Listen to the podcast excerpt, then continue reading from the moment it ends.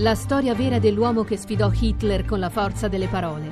Emma Thompson, Daniel Brühl, Brendan Gleeson, nel film tratto dal capolavoro di Hans Fallada, Lettere da Berlino, dal 13 ottobre al cinema. Smeraldi, cominciamo da lei. Eh, innanzitutto, è vero oppure no che stanno crescendo numericamente in Italia, in Europa e nel mondo, eh, nelle sue diverse forme i disagi mentali, il disagio mentale? Ma quello che sta crescendo a vista d'occhio in maniera veramente preoccupante è l'abuso degli stimolanti, cioè cocaina o comunque stimolanti sintetici di altro tipo.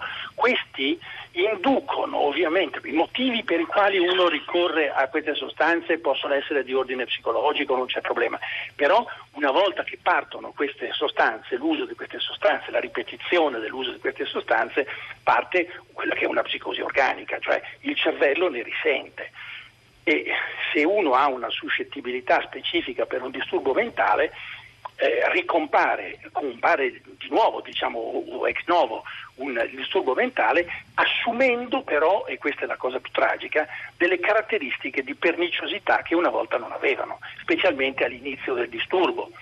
Quindi la, questo è vera, il vero incremento eh, sostanziale che riguarda anche i giovani, perché per esempio le strutture di personalità che riguardano i giovani perché non hanno ancora una, una personalità formata e gli inducono questi comportamenti di abuso eh, e poi partono con delle, delle situazioni gravissime che poi bisogna riuscire a tamponare in vario modo. Mi scusi, ma lei, voi avete un'idea dei numeri? Per esempio, io ho citato quella cifra che ho trovato di circa mezzo milione di persone affette più o meno da, da, di, di, di patologie, patologie, mentali. Di queste persone abbiamo un'idea di, qua, di quante potrebbero eh, aver assunto sostanze come quelle che lei ha dette, quindi in realtà...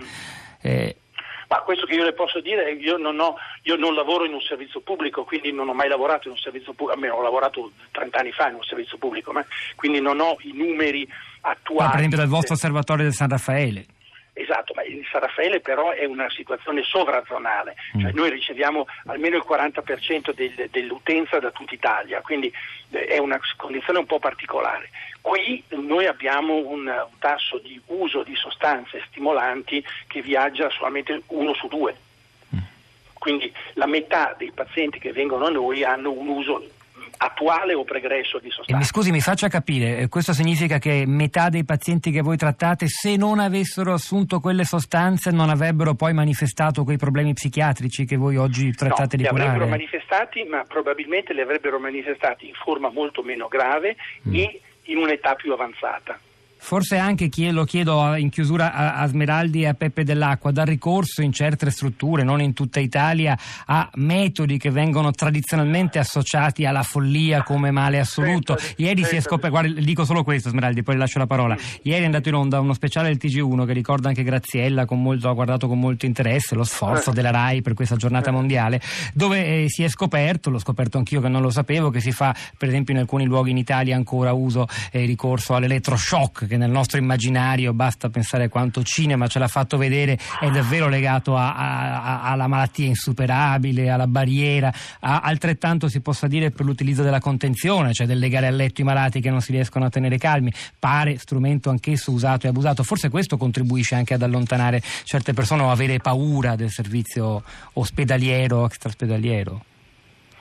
Ma, eh, sono delle, delle, delle, cose che sarebbe meglio mh, mm, eliminare completamente e in parte molte strutture lo hanno già fatto, quindi ehm, continuare a parlare di questo mi sembra fare un salto molto nel passato.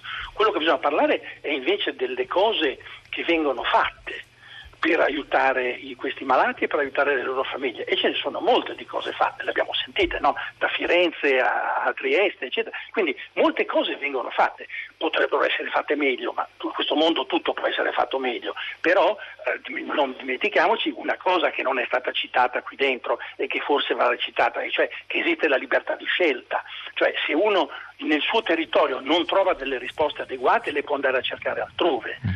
Dove magari quelle risposte possono arrivare.